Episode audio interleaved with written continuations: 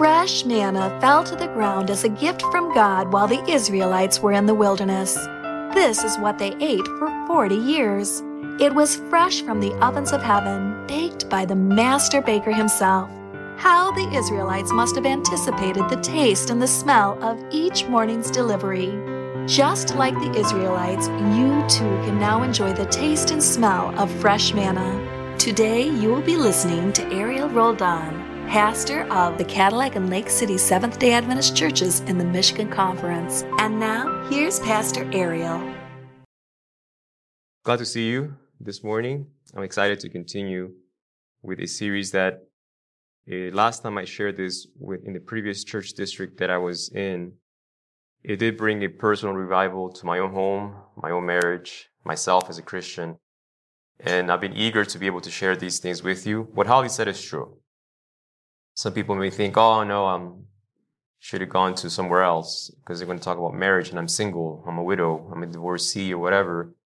But what Holly said is true. Marriage is just one another form of a relationship. And the marriage covenant is actually teaching us the core principles of how friendships, relationships work. Actually, you want to marry your friend. And so it, the idea of friendship and understanding what that means and how it works, this will apply. And, and if you're married, I hope you will gain, gain a blessing. Some of you may be looking at me saying, you're a whippersnapper still. You're still 13 years, you know, still wet behind the ears. Wait till you get in your 40 years of marriage, yada, yada. I know this much. You may be 40 years married, but you ain't no expert at it. Because we're always learning, right? So I'm praying that all of us will approach the Word of God with humble hearts and a willing spirit to be taught by the Word of God this morning. Amen? Amen. So let's bow our heads and let's have God speak to each of our hearts to our friendships and our marriages, precious Father. This is a very special subject to you. Father, when you were done with creation, you blessed humanity with a relationship called marriage. And throughout all these millennia of sin, if there's one area, Father, where the adversary, the world, under the control of the enemy, has sought to continually destroy, continually attack and dismantle, has been the family. And there's only one way to get to the family, Lord, and that is to get to the husband and the wife. So, Father, I pray that we will not just learn, but be convicted, be revived, transformed by the preaching of your holy word. I pray that your spirit would speak to each of our hearts with power, power to revive, power, Lord, to anchor our marriages on that rock, the only rock, your son Jesus. In his name we pray. Amen, Father. Um, the title of the sermon, I thought about changing it many times because I thought it sounds already a bit on the dry side, the law of the marriage covenant. So if I were to be asked on the day that I married Deline by Pastor Mark Swicewood, Deline, Ariel, do you guys want your marriage to be under the law of God or under the grace of God? That's right, grace. So the title with the law of the marriage covenant already kind of sets us like, oh, I don't know if I'm going to like this one. This one sounds like one of those sermons that you got to try harder or you're going to feel really guilty about yourself. Well, the challenge is that all of us have, Christianity has struggled from the onset of sin we've struggled with the role of the law of God and the grace of God. And I've said, and we talked about last Sabbath, to a great degree, the enemy has been successful at pitting against each other things that are not enemies, like faith and science. The, the, secular world tells us that if you're a man or woman of faith, you cannot be a true woman or man of science. That's a lie. Newton was a man of faith, a great man of faith, and a great man of science. There's been others as well, even to today. And for many Christians, the idea that the law of God is against the grace of God is also a misconception. It's also a lie. And so this morning, we want to kind of wrestle with this. And of course, we do want our marriages to be under God's grace, but what does it mean to be under the grace of God? So I'm going to give you a bit of an illustration as we begin what would it mean for a wife clicking on their bank account online to discover something she had not noticed before a separate bank account that she discovers accidentally that her husband has had for several years, and he's been funneling money into that bank account without letting her know about it. And it's not just his money that he's been funneling into this secret bank account. Her money as well has been going into this secret bank account that he's never told her about. How should she relate to her marriage then? If we want our marriage to be under the canopy of grace, what does that look like at those moments when we discover secrets. What about the husband who unexpectedly comes home to find his wife embracing another man? How would grace relate to the situation? And I'm going to ask your feedback. Two options. How would grace relate to the husband with the secret bank account or the wife with the secret relationship?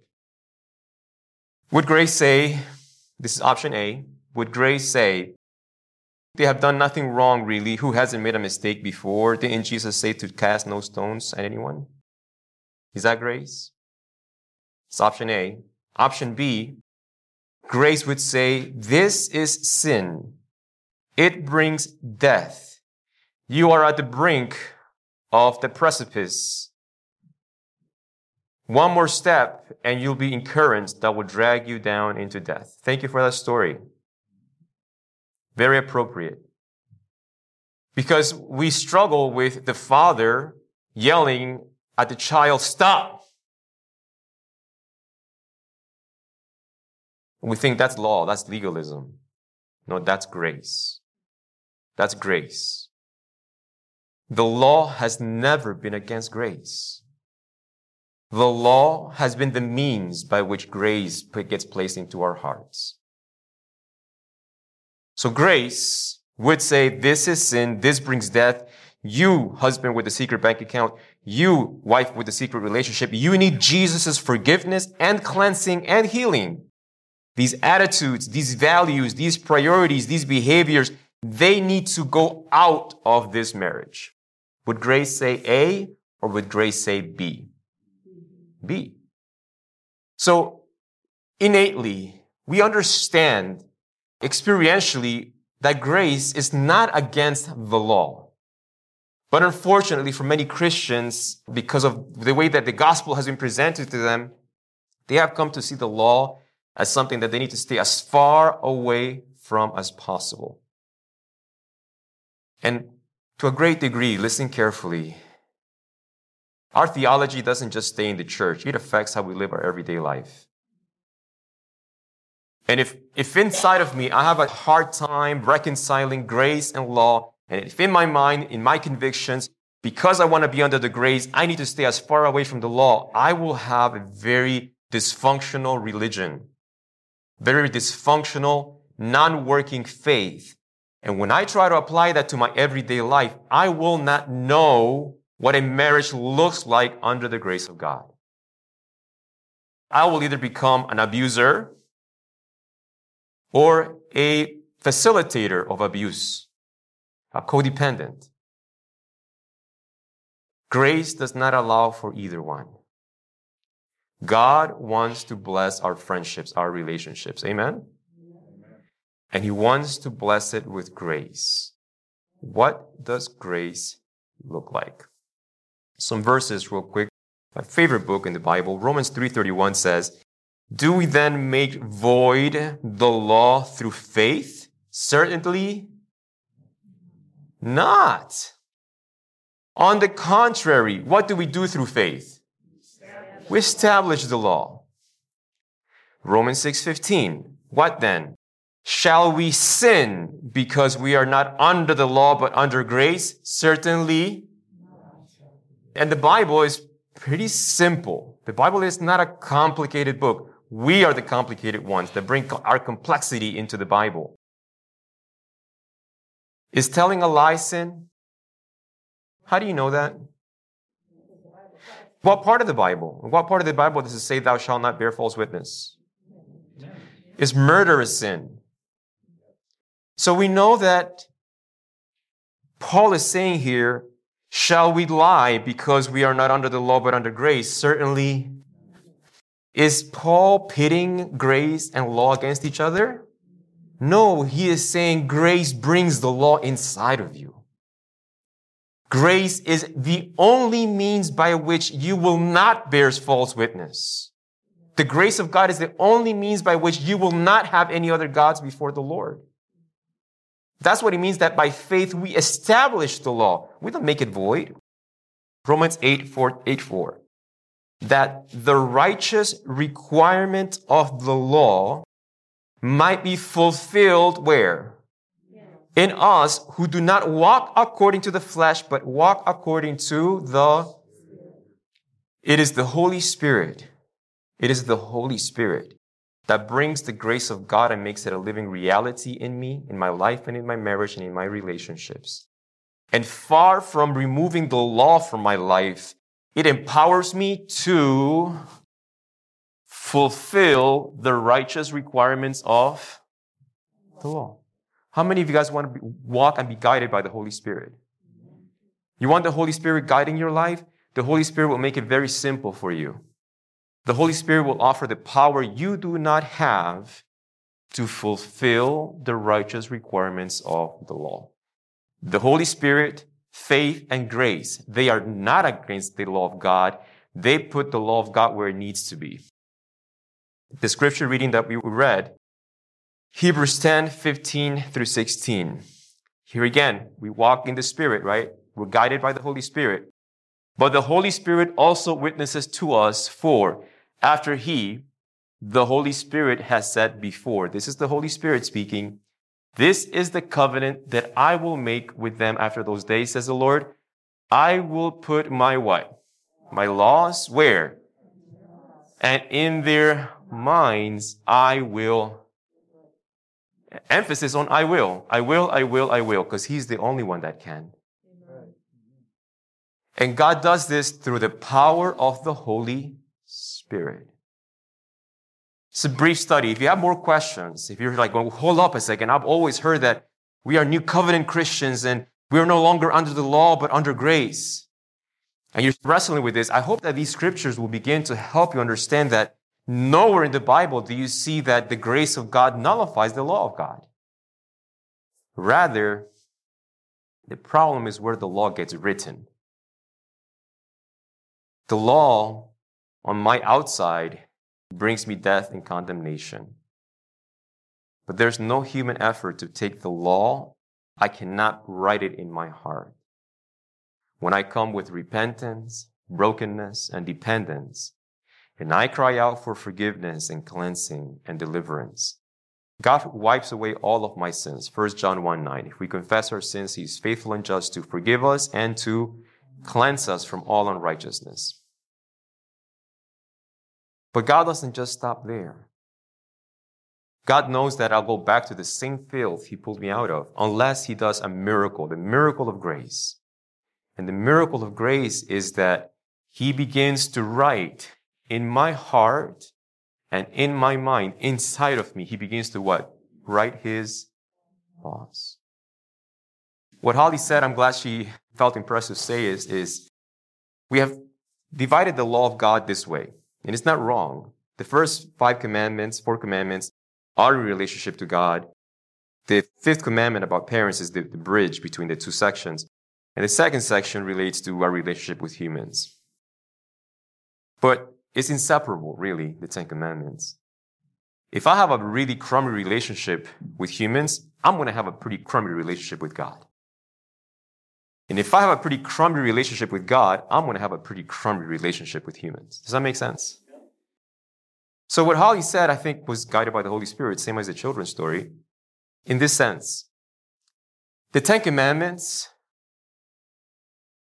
affect my relationship with God. And the Ten Commandments affect my relationship with humans around me. So, in the same way that I can learn things about how the Ten Commandments teach me to relate to God, I can also transpose that and apply it to how the Ten Commandments can apply to one of the more core foundations of our society, marriage. In the same sense that the Ten Commandments can help me understand how to relate better to God, those same Ten Commandments will empower me to understand how human relationships work. The law of God begins with having no other gods. And we talked about this last Sabbath, the total commitment. That is the same concept. Total commitment, no other gods, exclusive commitment. After God, no other person more important than my spouse. There is just no one else that will take that place. So that means that I will try not to make any false images. The same way that we try to make God into calves and beetles and cats and things like that, we are tempted. We want our husbands to be made into our image of the kind of husband I want. Versus trusting God to transform my husband into the man I need. Does that make sense? We want our wife to live up to our expectations of what the perfect wife I want versus trusting God in bringing into my life the woman that I need. And so in marriage, much of the conflict is the husband trying to make the wife into his image of what she should be like. And the wife trying to, through nagging and nya, nya, nya, nya, nya, nya, to change the husband into the image she feels the husband needs to be. And much of the contention comes in the wife trying to do that to your husband and the husband trying to do that to the wife. Instead of trusting God to transform your wife, you're making your wife an idol. You are making your husband an idol. And you're obsessing and investing much of the energy that could be in surrendering and connecting yourself to the Lord. You're investing that energy in trying to shape him and carve him into the kind of man you know he needs to be. Husbands, let us clear the air right now. Can our wives change us? Maybe I should have asked this with the wives not present. Some of the husbands are like going, but I want to sleep in my bed tonight, Pastor. the truth is, wives, hard as much as effort as you may put into trying to change us, you can't. You may be able to modify some behaviors, but men will submit to your request so that there's no fighting and strifes. You don't want a husband that is only obliging to you externally. But the moment you are out of the picture, yeah, when you're with the wife, you eat raw broccoli. The wife disappears, you're eating Dunkin' Donuts by the dozens. Right? Do you want a husband that only abides by your image when you're present? That's the children of Israel relating to God on Mount Sinai. We just read this. In, if you haven't been reading the Bible through with us, you're missing on a tremendous blessing. And if you would like to, please talk to me afterwards. It's been a blessing for me. God sends 10 plagues, parts the sea, gives them manna, goes to Mount Sinai. Only 40 days. And because they don't see and hear from God, they go back to the golden calf and they want to go back to Egypt. They were only changing externally. So, dear wives, listen carefully. Invest your energies better. Stop trying to change your husband. You want your husband to change? Start praying with him more regularly and don't preach to him when you pray. Just pray for him, read the scriptures, because who is the one that writes the laws in the heart? Who is the only one that can do that? God. And husbands, stop trying to change your wives as well. You can't. No human can change, redeem, or save another human being. Does that make sense? So the same application that we have in relationship to the grace and law of God is the same application for human relationships. This is secular articles that I found very interesting.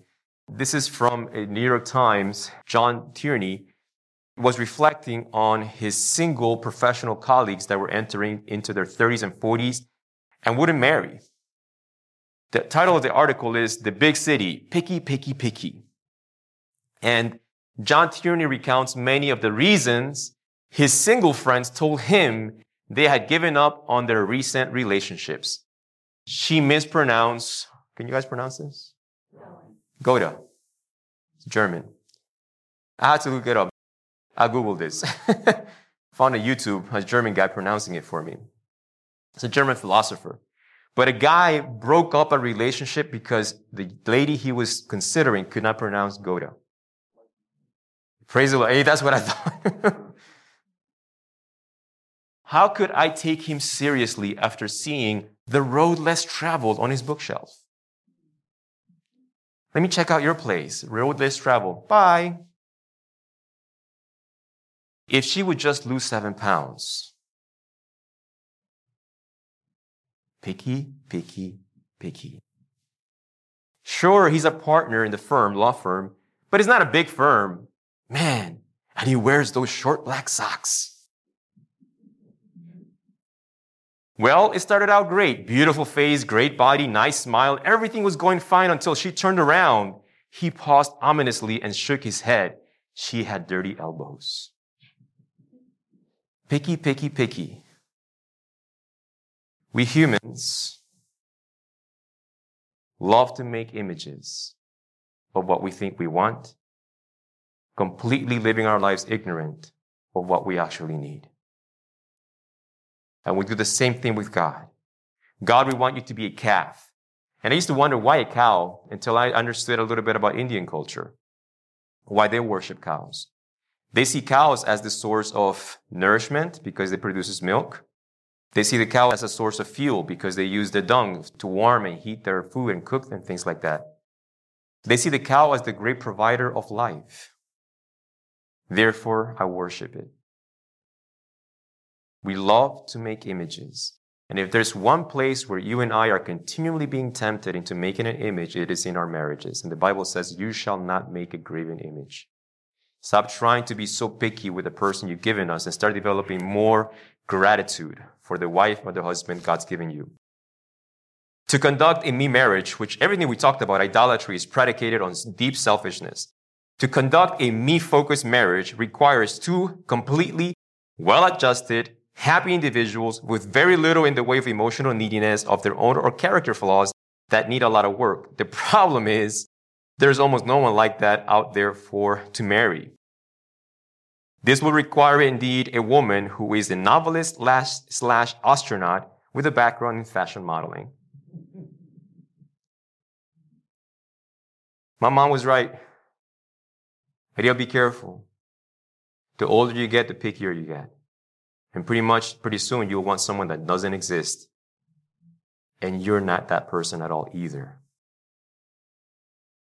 See, the, the frustration with idolatry is that if I talk to a rock, I'm convinced the rock will provide something for me because I've shaped it now in the, the shape of Thor or Neptune or whatever. Just protect me from the storms, protect me in my boat, protect. But it's a rock. I'm talking to a rock. I'm talking to a tree that's been chopped down and shaped into something else. I'm talking to planets out there that have nothing, no bearing to do with my life. I'm guided my life by shapes that someone else has constructed, a Taurus, a Pisces, all those things. Does that have any effect on my life? Can trees provide rain and nourishment for me? Every idol we create fails us. And all of these things that we think we need fail you. Are you disappointed with your husband this morning? Chances are you've been trying to make an image out of him. And he is not fulfilling your needs. Because no idol ever will. Goes with the wives as well, with the husbands disappointed with their wives. No taking the name of God in vain. That word vain is the same word in some of the Psalms that used to describe idols, but in general, it means nothing. Don't take God's name like a nothing with disdain, with no value. And of course, in a relationship, this commandment requires us to honor our spouses in public and private. We cannot use humor to demean or belittle our loved ones and then say it was only a joke.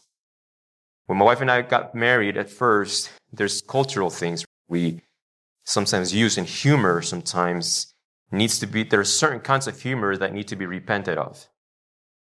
You shouldn't make fun of your wife in public. You shouldn't make fun of your husband in, public, private or public. If you're accustomed to making fun of something that your husband does or something that your wife does, I'm encouraging you to leave that kind of humor out. Because when we first got married with, to the Lean and she would share some jokes, I would tell her, we always have a little bit of truth in those jokes. It's the passive aggressive way of saying that we don't like something, so we add humor to it. And Satan will use those jokes to create real wounds. Your spouse may laugh, but inside they're crying. So taking God's name in vain, in the same way, we cannot take the marriage vow in vain by saying, well, I know your weaknesses and I know your failures, and I'm going to use humor to poke at that. That kind of humor needs to be repented of. Cannot be in the marriage. Sabbath. Remember the Sabbath day to keep it holy. Valentine's is coming up, right? There's nothing more costly, more valuable, or of more personal worth that you can give your spouse than your. Does that make sense?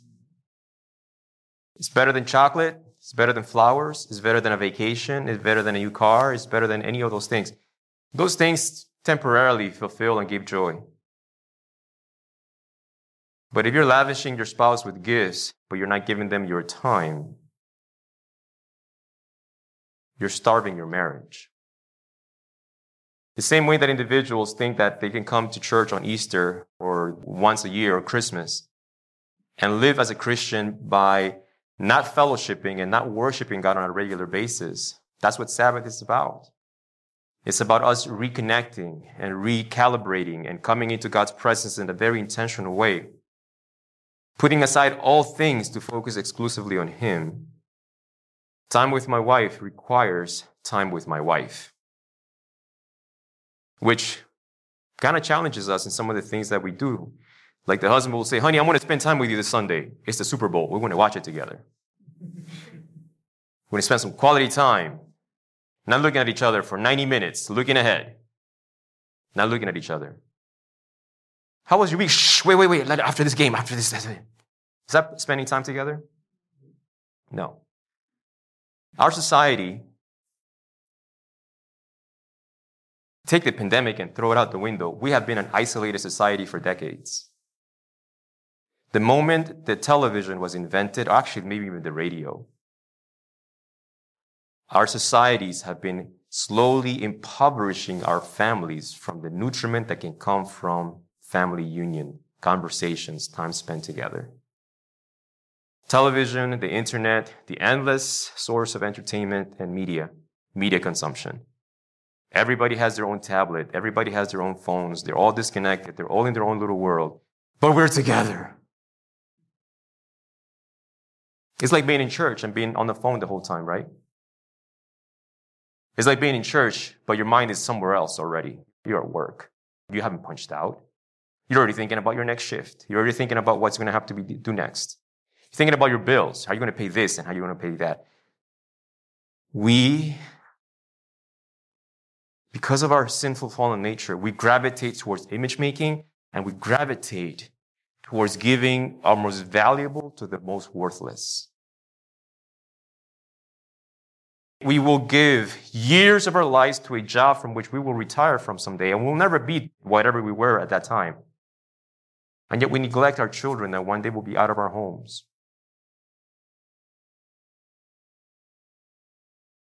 I catch myself continually, and my daughters have been trained from my wife that we're going to have worship. My youngest daughter takes my phone and puts it far, far, far away. Because we've been in the middle of worship. Bzz, bzz, bzz, bzz. Oh, wait, let me answer this one. Daddy, you're not a brain surgeon. They won't die. Daddy, we want you here. By the grace of God, that law has been written in my heart. God wants you to give him a day. Not because he's selfish, but because you need it. You and I need a day completely in the presence of God. Fellowshipping with fellow believers. We need that. And your marriage needs time. And if you've been working too long, if you've been working too late, if you've been allowing the, the rhythm of this world to set the rhythm and pace of your life, that you're not spending time with your spouse, even at sacrifice. Ministry, sometimes I'm answering emails or hanging up. Last night I was on the phone till almost 10 o'clock. But even if I do that, I will seek to spend time with Aline. And even if we have to spend time till midnight or one o'clock in the morning, we seek for that on a regular basis because marriages that fail to spend time with each other are marriages that are starting to experience a weakening in the bonds that will sustain you through the years. We need to say time, it is the most valuable asset that we have. Honor your father and your mother. We kind of talked about this in the first sermon. As married persons, we assume responsibility for our parents, but no longer to our parents. We must establish consistent and clear boundaries with our parents if they are the kind of parents that have a hard time with boundaries. No murder. We are commanded to renounce hatred and destructive anger. This also forbids us from provoking them to anger by criticizing their appearance, speech, actions, or decisions. You know, you don't have to kill someone physically to kill them emotionally. You can kill someone's personality with constant beratement and criticism. I've been spared by the grace of God from a very angry young lady I didn't get to know her too much. That's the peril of having long distance relationships. But I'm thankful that that relationship never materialized. And I remember reading, the context was a young lady, you want to know how this young man will treat you as a young lady in the, in the marriage covenant? Look at how the young man treats his mom. That was from a book called Adventist Home. But the reversal is just as true. You want to know how a young lady will treat you as a husband? Examine how that young lady talks to her dad publicly. Is she respectful? Is she kind? Is she patient? Don't think that the way she treats her dad will be different than the way he treats you, any more than the way he treats his mom will be any different than he treats you. God's grace can change, but that's a risk that we have to measure. Angry individuals we have to relate to that because Jesus equated anger with murder. Forgiveness is core and forgiveness is a must. Yes, we have to forgive, but we also have to hold accountable. Ephesians 4:32 says, "And be kind to one another, tender-hearted, forgiving one another, even as God in Christ forgave you." You can forgive, but you do not have to endorse. You can forgive, but you have to create boundaries. A wife when I was in Berrien Springs approached me and she told me about her husband who would be very cruel with her words to her. He's a good man, just anger issues, and demanded intimacy. What do I do, Pastor?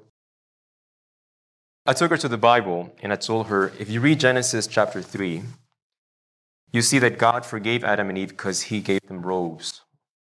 There was a sacrifice. God forgave them. But God also said you have to leave the garden.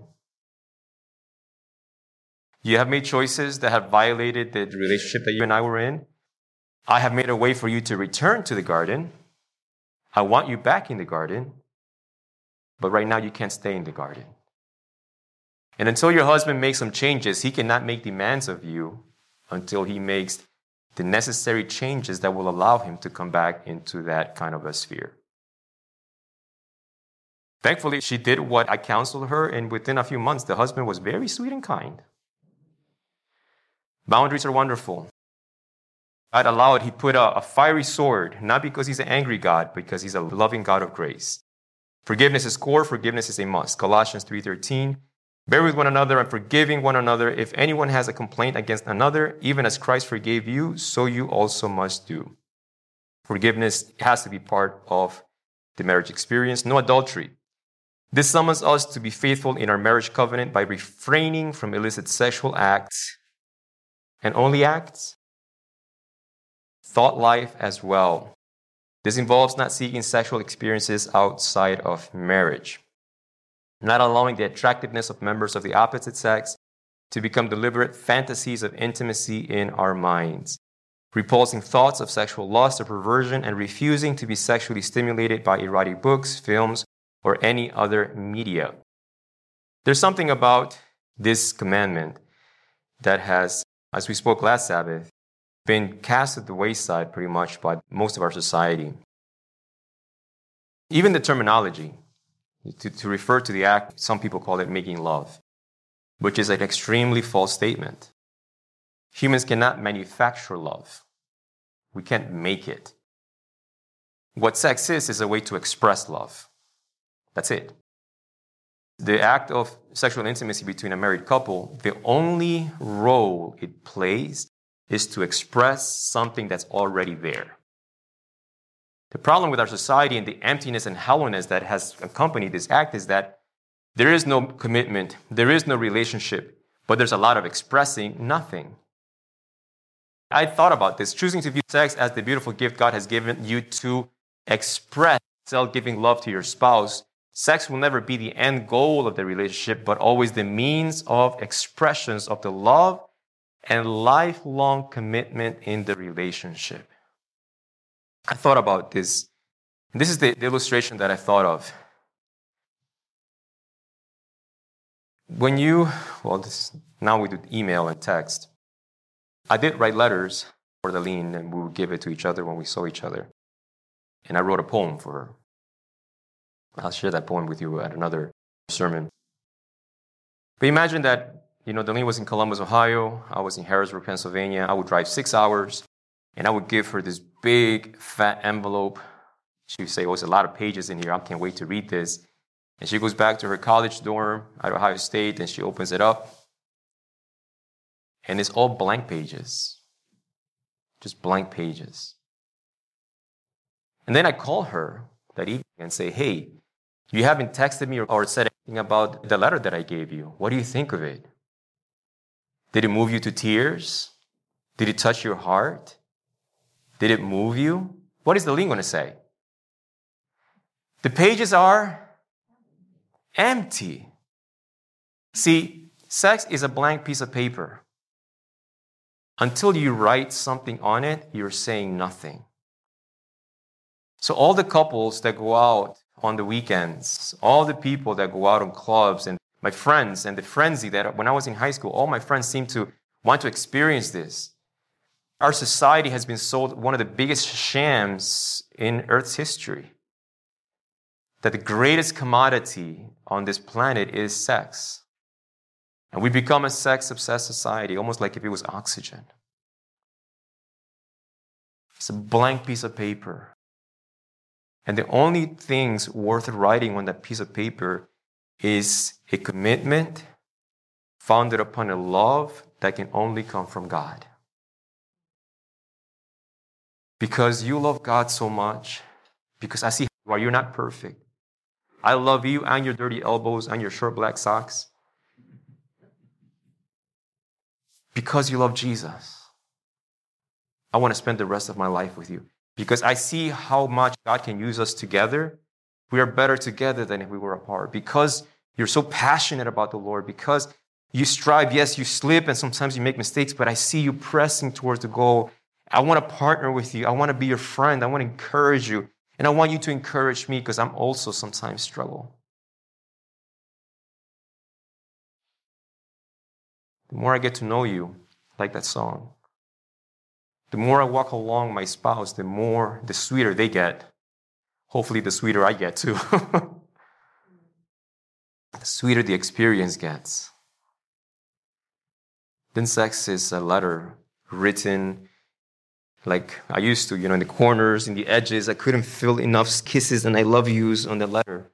Every space taken up to express how much I cared and loved and appreciated this woman. But without that, what is sex? It's a lie. It's sending someone an envelope with perfume and lots of stickers, and then when they open it, there's nothing there. And our society is starving. Like I said, is one of the most disconnected societies in Earth's history. No stealing. We must not deprive our spouse of their right to make decisions by one spouse taking control of the finances, usually the breadwinner. We must not use financial limitations, in the example of a stay home mother, as vulnerabilities to be exploited or used as bargaining chips. Is that statement making sense, church? You can't say We live in this house by the golden rule. He who has the gold makes the rule. Jesus makes the rule of marriage, not gold. We must not steal our spouse's dignity by stealing their individuality and freedom. There are some religions, there are some denominations, and I'm not going to name them, that when a wife and a husband get married, they will say things like, the husband is the head of the wife. They forget the part that says, and Christ is the head of the husband. Because if Christ is the head of the husband, the husband will love his wife the way Jesus loved the church and gave himself for her. They misquote the Bible to say the man has the last word and everything he says in the house goes, and the wife just has to submit to him and bend her will and lose her individuality and lose her personality, and you don't dare question your husband. That's not biblical. That is spiritual abuse. And it's been preached from pulpits. And it has made many thinking women say, if that's how God defines marriage, then I don't want nothing to do with marriage or God.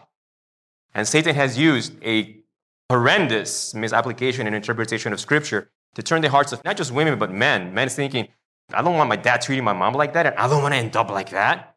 If that's what Christianity is about, then I don't want nothing to do with it. No stealing. God has allowed you to spend some time on planet Earth with another individual, not for you to sap all that that person is, all their aspirations and goals, and submit them to your will, to your tiny limited brain. You cannot steal someone else's personality. That is a God given gift. If your wife likes to paint, if your wife likes to sing, if your husband likes to write music, if your husband likes to build, if your husband likes to fish, you have no right in taking that away. Amen, says Bruce and Lloyd. no bearer false witness. We break this commandment when we speak evil to others about our spouse. We misrepresent their motives. We misquote their words out of context. And this one, right? When we're in a very heated argument with our spouse, Satan reminds us of conversations, but in snippets, parts of conversations. And you will throw words at your spouse, but you said that. And my wife and I have had, by the grace of God, been able to stop and say, pause a second. Father, we have very prejudiced minds. We remember what we want to remember. But you see the whole thing. Can you please show us the entire videotape unedited? Because Satan is showing me little snippets of what my wife said, and it's making me angry. And in the dialogue, we begin to realize, oh, there was a context to that statement. And when we look at the context, that statement doesn't mean what that statement means by itself. Is that making sense, church? Satan will love to remind you of something your wife said or your husband said, and then poke at your pride. And you'll misquote them. And you will throw their words at their face, feeling fully justified, not aware that you are bearing false witness. That quarry is a very real experience. And all of these commandments that we have spoken of is a fence that God puts not even at the edge. He puts it like 80 feet away from that quarry. He doesn't even want us close to that. If you're not being intentional at diminishing the amounts of quarrelings and fightings that are in your marriage, if you're thinking every marriage fights, we'll just like everybody else. We fight, you know, because we fight, because we're married. Listen, my friend, God does not want you to have those experiences in your marriage. We have them because we are imperfect, but God wants the experience to get sweeter and sweeter. Amen? How many want their experiences to be sweeter and sweeter? See, we may say, I believe Jesus rose from the dead, but he can't fix my marriage. If you don't believe God can fix your marriage, how can you believe Jesus died and rose again? Paul says, I want to know this from experience. I want to know the power of Christ, the power of the resurrection. I want this man that is dead in trespasses and sins to be empowered by the grace of God so that the arguments and the miscommunications and the misquotes and the judging motives and criticizing efforts to improve and bringing stuff from the past. And when that person says, I'm sorry, I bring stuff that I said that I've forgiven them seven years ago. I'm still throwing it in their face and trying to discourage and show how bad and evil they are. Here, that's who you are. I need to repent from all of that. Marriage. God, this side of Eden, marriage is not to make you happy. God has designed marriage to make you holy, to sanctify you, to reveal the selfishness in your heart, the pride that so easily grows inside of you. How easily you can connect the dots to create arguments to defeat your husband and you feel good because you defeated him with arguments. He forgets stuff. He can't remember what he did last week. I want to take advantage of that because I can remember everything. What are you accomplishing? You're living a marriage contract. And though you may not never divorce your spouse, you will divorce your spouse internally. You will check out. He has his world, I have my world. He has his bank account, he does what he wants with his money. I do what I want with my money, but we're married. Not in God's eyes. No bearers false witness. We must learn to listen and to make sure you're focused on what's being said and not what you think the other person is going to say, nor on what you're going to respond. You must learn to ask questions and being as clear as possible before responding. We may be able to temporarily modify behaviors, but God, only God can transform the heart, which is coveting. To close, I want us to have our batteries on because I'm going to drill you on a biblical story. And I want to show you guys that all of these commandments do apply to our relationships. And the quarry is real. You know, with the Ten Commandments, I grew up Christian and I thought God has placed them in a weird order. In my mind, I'm thinking you start with the least offensive to the really bad stuff. Kind of build up to it, kind of like climax. This is the really bad stuff you need to stay away with. And for me, in my mind, murder is that big one. Murder is the worst thing you could ever do to somebody else, right? But that's the sixth commandment. God finishes the Ten Commandments with this one. It's like, this, this is the weakest one. So I'm going to tell you a story, and you guys will tell me the order of things. And the story of David and Bathsheba. How many are familiar with that story? So this will also help us to understand how familiar we are with the Ten Commandments. This is the Tenth Commandment. The Bible says that David was in his palace. He should have been fighting the wars with the other kings, but he lingered. Free time most of the, regrets are born on free time. And he gazes and he sees a woman bathing.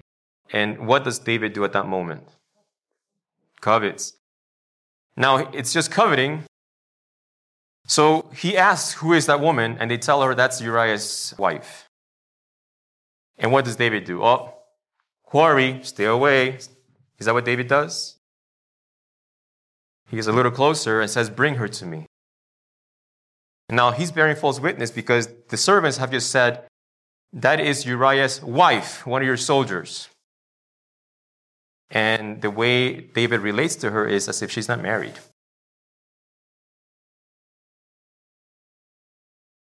What does he do with Bathsheba? Did Bathsheba belong to him? Belong to someone else, right? And that's the parable that Nathan the prophet brought about the little lamb. What does David do? It's adultery.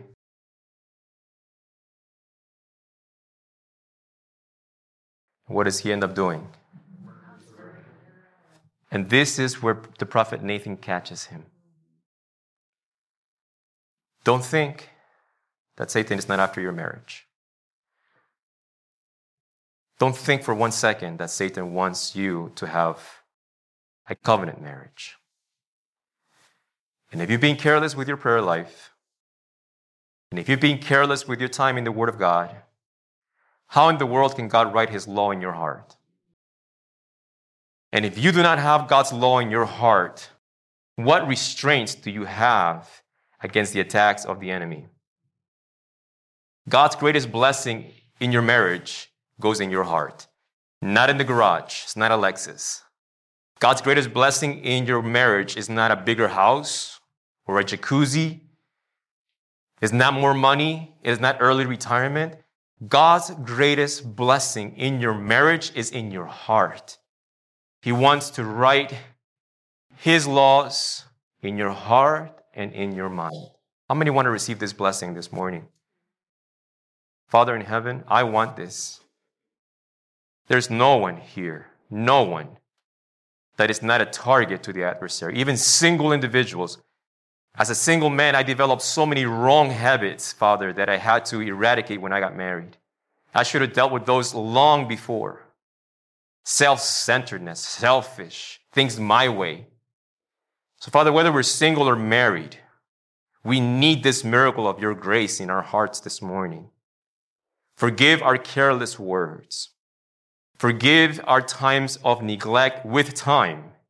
Time that should have been given to our marriage, we have given to television, to programs, to sports, to people, to jobs, overtime, money. Time that should have been given to nourish a hurting marriage. And Father, we're wondering why we are where we are today. Forgive us for making our wives an idol. Forgive us for making our husbands an idols and not worshiping you alone. Father, write your law in our heart. I pray that that reality can be a real experience for each of us this morning. That our marriages can experience those boundaries that protect it from heartache and disappointment. Precious Father, I pray for husbands that right now should be in this house of worship but are far away from you at home and their spouses are here this morning. I pray for your spirit to bring conviction and revival into those husbands' hearts. Same for those wives. Wives that are far away from you right now, Lord, and the husbands that are seeking to have a marriage of intimacy and unity and spirituality, and their wives are not willing. Bring repentance, Father. Bring conversions. Bring unity and healing to our homes. If our marriages, Father, are in shambles, our church will be in shambles. Restore us, Father. Build us on the Word of God. Build us on that rock, Jesus Christ. Bless us, Father, with this, the greatest blessing you can give us. Thank you that through the sacrifice of Jesus on the cross and the work of the Holy Spirit, you can and want to write your law in our hearts. Write it in mine, Lord. Write it in the hearts of my brothers and my sisters. In the name of Jesus, we ask. Amen, Father. Amen.